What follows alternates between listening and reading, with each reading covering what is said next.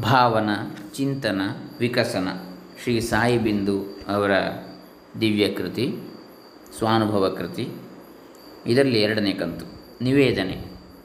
ಭೂಮಿಗೂ ಆಕಾಶಕ್ಕೂ ಸೇತುವೆಯುಂಟೆ. ಭೂಮಿಯಲ್ಲಿ ಅಸ್ತಿತ್ವ ಬೇರೂರಿದೆ ಎಂದು ಅಲ್ಲಿಂದ ಆಧಾರರಹಿತವಾದ ಆಕಾಶಕ್ಕೆ ಏಣಿ ನಿರ್ಮಿಸಬಹುದೇ?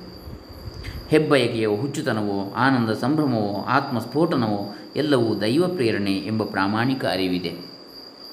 ಎಲ್ಲ ಬಲ್ಲವರಿಲ್ಲ, ಬಲ್ಲವರು ಬಹಳಿಲ್ಲ, ಬಹಳಿದ್ದು ಫಲವಿಲ್ಲ ಬಲ್ಲವರನು ಬಲ್ಲವನೇ ಬಲ್ಲ.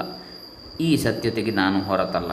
ಪ್ರಾಪ್ತ ವಯಸ್ಸಿಗೆ ಬಂದಾಗಲೇ ಗಂಡು ಹೆಣ್ಣಿನ ವಿವಾಹ ಮತ್ತು ಅವರು ಜೀವನ ಗರಡಿ ಗಾರ್ಡುಗಳಲ್ಲಿ ಒಡನಾಡುವ ಸಹಯೋಗ. ಅಂತೆಯೇ ಇರಬೇಕು ನಮ್ಮೆಲ್ಲರ ವಿಚಾರ ಭಾವ. ವಿಚಾರವೇ ಗಂಡು, ಭಾವನೆಯೇ ಹೆಣ್ಣು. ಇವೆರಡರ ಐಕ್ಯ ಫಲವೇ ಸುಸಂಸ್ಕೃತಿ ಎಂಬ ಶಿಶು. ಭಾವರಹಿತ ವಿಚಾರ, ವಿಚಾರರಹಿತ ಭಾವ, ಎರಡೂ ವಿರಸ ವಿಪರ್ಯಾಸ, ನ್ಯೂನತೆ, ಅಂಗಹೀನತೆಗಳು. ವಿಚಾರ ಭಾವಗಳೆರಡೂ ಅಭಾವವಾದರೆ ಅದೊಂದು ವಿಕೃತಿಯೇ ಸರಿ. ಸಂಸ್ಕೃತಿ ಆಗಲಾರದು. ಸಾವಿನಿಂದ ಅಮೃತತ್ವಕ್ಕೆ ಎಂಬುದರ ಇಂಗಿತ ಬದುಕನ್ನು ಪ್ರೀತಿಸಬೇಕು ಸಾವನ್ನಲ್ಲ ಎಂದು. ಸಾವು ಸೂರ್ಯಾಸ್ತದಂತೆ, ಹುಟ್ಟು ಸೂರ್ಯೋದಯದಂತೆ, ಹಾಗೆಯೇ ನಮ್ಮ ಜನ್ಮಾಂತರ ಕರ್ಮಾಂತರಗಳು.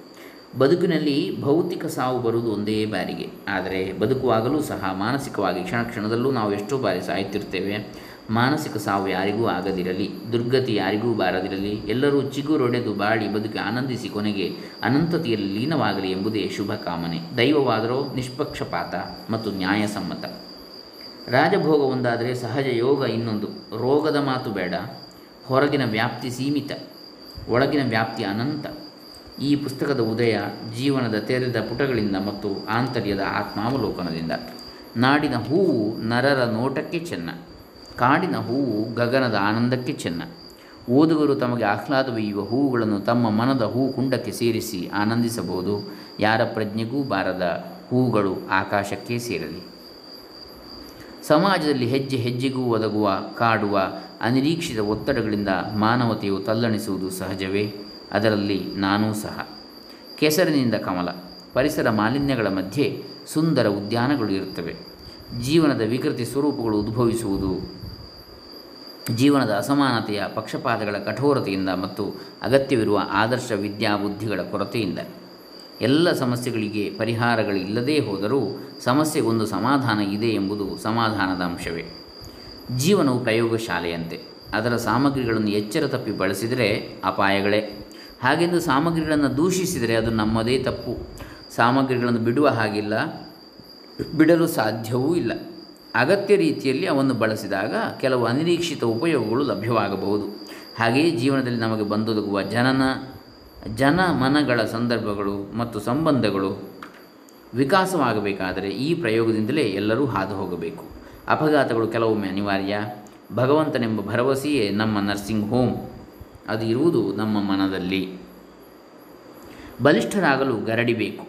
ಜೀವನ ಸಮರದಲ್ಲಿ ಜಯಗೊಳಿಸಲು ಆಧ್ಯಾತ್ಮ ಗರಡಿಯೇ ಬೇಕು. ಆಧ್ಯಾತ್ಮ ಗರಡಿಯಲ್ಲಿ ಪರಿಣತಿ ಪಡೆಯುವ ಧನ್ಯ ಜೀವಗಳು ಸಮಾಜದ, ಸಂಸಾರದ ಸಮಸ್ಯೆಗಳಿಗಾಗಲಿ ಅಥವಾ ವಿಧ್ವಂಸಕ, ನಕಾರಾತ್ಮಕ ವ್ಯಕ್ತಿಗಳು ಹುಟ್ಟುಹಾಕಿ ಉಲ್ಬಣಿಸುವಂತಹ ಸ್ಫೋಟನ ಪ್ರತಿಕ್ರಿಯೆಗಳಿಗಾಗಲಿ ಹೆದರಿ ಬೆನ್ನು ತೋರಿಸಿ ಪಲಾಯನ ಸೂತ್ರವನ್ನು ಹಿಡಿಯುವುದು ಸರಿಯಲ್ಲ.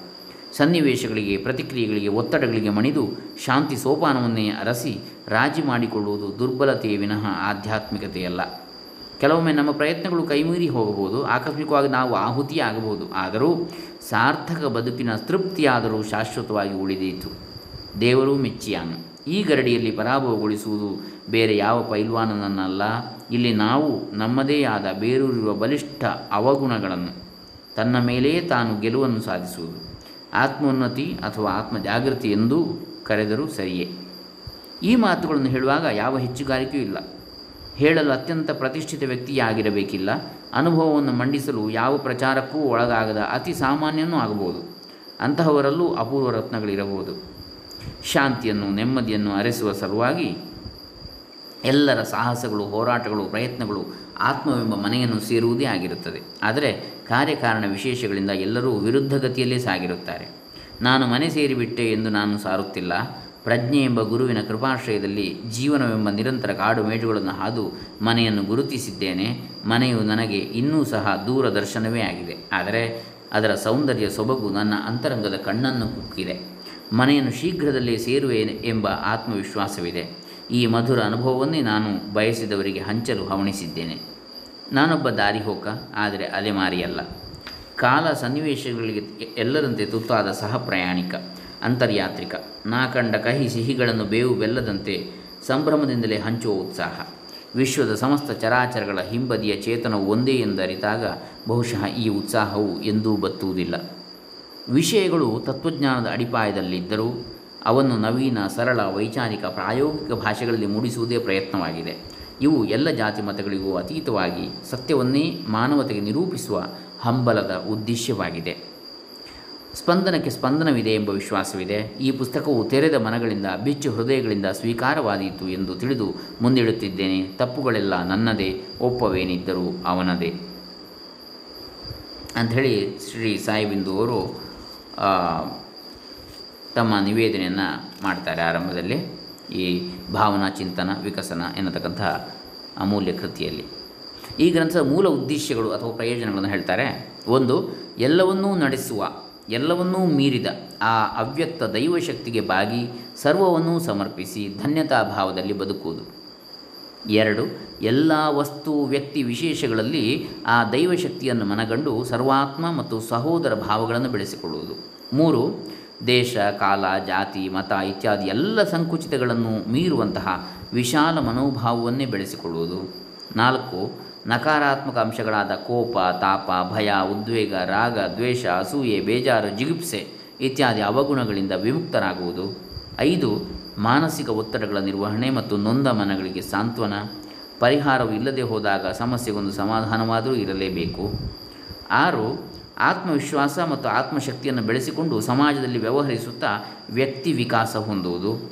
ಏಳು, ಬದುಕನ್ನು ಯಥಾಸ್ಥಿತಿಯಲ್ಲಿ ಸ್ವೀಕಾರ ಮಾಡಿ ನೋವು ನಲಿವುಗಳ ಮಧ್ಯೆಯೂ ಗೆಲುವಿನ ಜೀವನ ನಡೆಸುವ ಶೈಲಿ ಮತ್ತು ರಹಸ್ಯ ಕಂಡುಕೊಳ್ಳುವುದು. ಎಂಟು, ಸಮಸ್ಯೆಗಳ ಸ್ಥಾನ ಮತ್ತು ಸುಖದ ಕೇಂದ್ರವನ್ನು ಅರಿತು ನೆಮ್ಮದಿಯಿಂದ ಬಾಳುವುದು. ಒಂಬತ್ತು, ಮಹತ್ವಾಕಾಂಕ್ಷೆಯನ್ನು ಕೈ ಬಿಡದೆ ಸಾಧಿಸುವ ಮತ್ತು ಜೀವನದ ಸಾರ್ಥಕತೆಯಾಗಿ ಬದುಕುವ ಹಂಬಲ ರೂಪಿಸಿಕೊಳ್ಳುವುದು. ಹತ್ತು ಸುಸಂಸ್ಕೃತಿ ಮತ್ತು ಸು ಸದೃಢ ಸುಜ್ಞಾನಗಳನ್ನು ರೂಢಿಸಿಕೊಂಡು ಕ್ರಿಯಾತ್ಮಕವಾಗಿ ಮತ್ತು ಸಕಾರಾತ್ಮಕವಾಗಿ ಬಾಳುವುದು. ಹನ್ನೊಂದು, ಸದಾ ಸತ್ಯಾನ್ವೇಷಣೆಯಲ್ಲಿ ತೊಡಗಿಸಿಕೊಂಡು ಆತ್ಮಾವಲೋಕನವನ್ನು ಮಾಡಿಕೊಳ್ಳುತ್ತಾ ಅಗತ್ಯವಾದಲ್ಲಿ ಬದಲಾಗುತ್ತಾ ತನ್ನನ್ನೇ ಅರಿತುಕೊಳ್ಳುವ ಆತ್ಮ ಸಾಕ್ಷಾತ್ಕಾರದ ಸಾಧನೆ ಕೈಗೊಳ್ಳುವುದು. ಹನ್ನೆರಡು, ಪ್ರಾರ್ಥನೆ, ಜಪ, ಧ್ಯಾನ, ಮೌನಗಳನ್ನು ಮೈಗೂಡಿಸಿಕೊಳ್ಳುವುದು. H R Nanjunnayya, retired deputy marketing manager R C F limited government of India, Bangalore ಅವರ ಹಾರೈಕೆ. ಈಜುಬಾರದ ನಾನು ನೀರು ಕೊಳದಲ್ಲಿ ಬಿದ್ದೆ, ಬಟ್ಟೆಯಾದದು ಒದ್ದೆ ಒದ್ದೆ ಮುದ್ದೆ. ಮುಳುಗಿ ಮೇಲೆದ್ದೆ, ಮುಳು ಮುಳುಗಿ ಮೇಲೆದ್ದೆ, ನಾ ಏಕೆ ಬಿದ್ದೆ, ಎಚ್ಚರಾಗಿಯೇ ಇದ್ದೆ ಎಂದು ಭಾವಿಸಿದ್ದೆ. ಮನವೆಲ್ಲ ಒದ್ದೆ, ತನುವೆಲ್ಲ ಒದ್ದೆ ಬುದ್ಧಿ ತಾನದು ಒದ್ದೆ, ಅರೆ ನಿಮಿಷ ಹಾಗೆಯೇ ಇದ್ದೆ, ಮತ್ತೆ ಮುಂದುವರೆದಿತ್ತು ನಿದ್ದೆ. ಜಾನಕಿಯ ಜೋಗುಳದ ಜೀವನದಿಯಲಿ ಮಿಂದ, ಶಂಕರನ ಕಿಂಕರನ ಅಂಕುಡುಂಕಿರದ ಸರಳ ರೀತಿಯ ಕಂಡೆ. ಸಾಯಿ ಬಿಂದುವಿನಲೊಂದು ಕಣವಾದರದೆ ಸಾಕು. ಬಿಂದುವಾಗಲಿ ಕರುಣಾ ಸಿಂಧು, ಜ್ಞಾನ ಸಿಂಧು, ಅದೇ ನನ್ನ ಹಾರೈಕೆ ಅಂತೇಳಿ ಎಚ್ ಆರ್ ನಂಜುಣ್ಣಯ್ಯವರು ಹಾರೈಸಿದ್ದಾರೆ ಈ ಕೃತಿಗೆ. ಅದಕ್ಕೆ ಸಾಯಿ ಬಿಂದುವರು ಉತ್ತರ ಹೇಳ್ತಾರೆ, ಪರ್ವತದಡಿಯಲ್ಲೇ ಇರುವವನನ್ನು ಪರ್ವತದೆತ್ತರದಲ್ಲಿಯೇ ಕಂಡಿರಿಸಿ. ಹಾರೈಸಿದ ಹಿರಿಯರಾದ ಶ್ರೀಯುತ ನಂಜುಂಡಯ್ಯನವರನ್ನು ಅವರ ಶುಭಾಶಯವು ನಿಜವಾಗುವ ಸುಯೋಗ ಬಂದಿತೇನೋ ಎಂಬ ಸುದಿಚ್ಛೆ ಇರುವ ಸಾಯಿ ಬಿಂದು ಅವರಿಗೆ ಆತ್ಮೀಯವಾಗಿ ವಂದಿಸುವುದನ್ನು ಬಿಟ್ಟು ಉಪಾಯವಿಲ್ಲ ಅಂತ ಹೇಳ್ತಾರೆ. ಸತ್ಯಮೇವ ಜಯತೆ. ಯಾವ ಪ್ರೇರಣೆಯೋ, ಯಾವ ಸಾಧನೆಯೋ, ಯಾವ ಶಕ್ತಿಯೋ, ಯಾವ ಥರ ಗುರಿಯೋ, ನಡೆಯಿಸಿದೆ ಎಲ್ಲವನ್ನು ಅವ್ಯಕ್ತ ಶಕ್ತಿ, ನಡೆದಿರುವೆ ನಾನು ಬಲ್ಲಂತೆ ಯುಕ್ತಿ. ಅರಿತಿಲ್ಲ ನಾನು ನಿಜ, ಅರಿತಂತೆ ನಾನಿರುವೆ. ಬಲ್ಲವನು ಅವ ಮಾತ್ರ, ಇರುವನು ಅವ ಮಾತ್ರ. ಸರಿ ತಪ್ಪುಗಳ ಪಾಪ ಪುಣ್ಯಗಳ ನೆಲೆಯಲ್ಲಿ ಕರಗಿ ಹೋದಾವೆಲ್ಲ ನಾನು ಲಯವಾದಲ್ಲಿ. ಕಷ್ಟ ಸುಖಗಳೇನಾದರೂ ಸತ್ಯಕ್ಕೆಯೇ ಜಯವಿರಲಿ, ಹರುಷ ವಿಶ್ವಾಸಗಳ ಹೆಜ್ಜೆ ಮುಂದಿರಲಿ. ಸ್ವರ್ಗದ ಸೃಷ್ಟಿ ಸಹ ಬಾಳ್ವೆಯಲ್ಲಿ, ಹರುಷವನ್ನು ತುಂಬುವುದು ಸ್ನೇಹಮಯದಲ್ಲಿ, ನರಕದ ಸೃಷ್ಟಿ ಪರಹಿಂಸೆಯಲ್ಲಿ ಕಳಚಬೇಕೆಲ್ಲವನು ಸಾವ ಕ್ಷಣದಲ್ಲಿ. ಸ್ವರ್ಗ ನರಕಗಳೆರಡು ನಿಜವಲ್ಲವಂತೆ, ಎಲ್ಲವೂ ಅವರವರ ಮನಃ ಲೋಕವಂತೆ ಮನೋಲೋಕವಂತೆ. ವಿಷಗಳಿಗೆ, ರಸಗಳಿಗೆ ಕಾಲಗತಿ ಅಲ್ಲ, ಎಲ್ಲವೂ ಅವರವರು ಬಿತ್ತಿರುವ ಬೀಜ ಫಲ ಬಯಕೆಗಳು ಬಯಲಾಗಿ ಕಳಚಿಕೊಂಡಂತೆ, ಅರಿವಿನ ಆನಂದ ಆವರಿಸಿದಂತೆ, ಶರಣಾಗಿ ಅನವರತ ಅವನ ನೆನೆದಂತೆ ಪಯಣಗತಿ ಬರುಬರುತ್ತಾ ಬಹು ಸುಗಮವಂತೆ. Drink divine for God intoxication drink divine for God intoxication ಇದು ಒಂದನೇ ಅಧ್ಯಾಯ. ಸತ್ಯಮೇವ ಜಯತೆ. ಎರಡನೇದು ಜ್ಞಾನಜ್ಯೋತಿ. ಸರ್ವಸಮರ್ಥನಾದ ದೇವರಿಗೆ ಬೆಳಕನ್ನು ಕತ್ತಲೆಯನ್ನು ಏಕಕಾಲದಲ್ಲಿ ಒಟ್ಟುಗೂಡಿಸಲು ಸಾಧ್ಯವಾಗಿಲ್ಲ.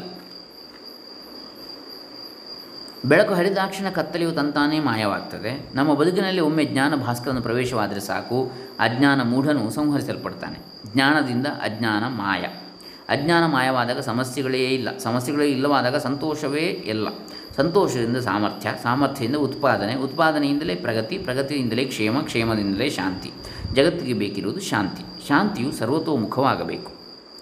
ನಮಗೆ ನಮ್ಮ ಮಾರ್ಗಕ್ಕೆ ದೀಪ ಬೇಕು. ನಮಗೆ ನಾವೇ ದೀಪವಾಗಬೇಕು. ಇಡೀ ಜಗತ್ತೇ ಕತ್ತಲೆಯಲ್ಲಿ ಮುಳುಗಿದ್ದರೂ ಸರಿ ನಾವೇ ದೀಪವ, ದೀಪದಂತಾದಾಗ ನಾವು ಇದ್ದ ಕಡೆಯಲ್ಲೂ ಬೆಳಕು, ನಾವು ಹೋದ ಕಡೆಯಲ್ಲೂ ಬೆಳಕು. ದಾರಿಗಳೆಲ್ಲ ಮುಳ್ಳಾದರೇನು ಪಾದರಕ್ಷೆ ಇದ್ದರೆ ಸಾಕು.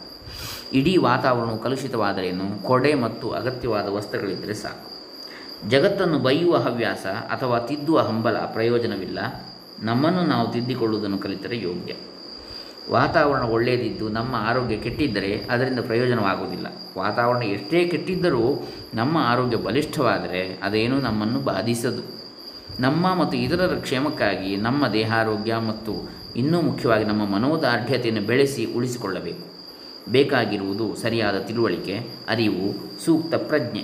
ಪ್ರೀತಿಸೋಣ, ಪ್ರಾರ್ಥಿಸೋಣ, ಧ್ಯಾನಿಸೋಣ, ಧನ್ಯರಾಗೋಣ. ಹರೇ ರಾಮ. ಸಾಯಿ ಬಿಂದು ಓಂ ತತ್ಸತ್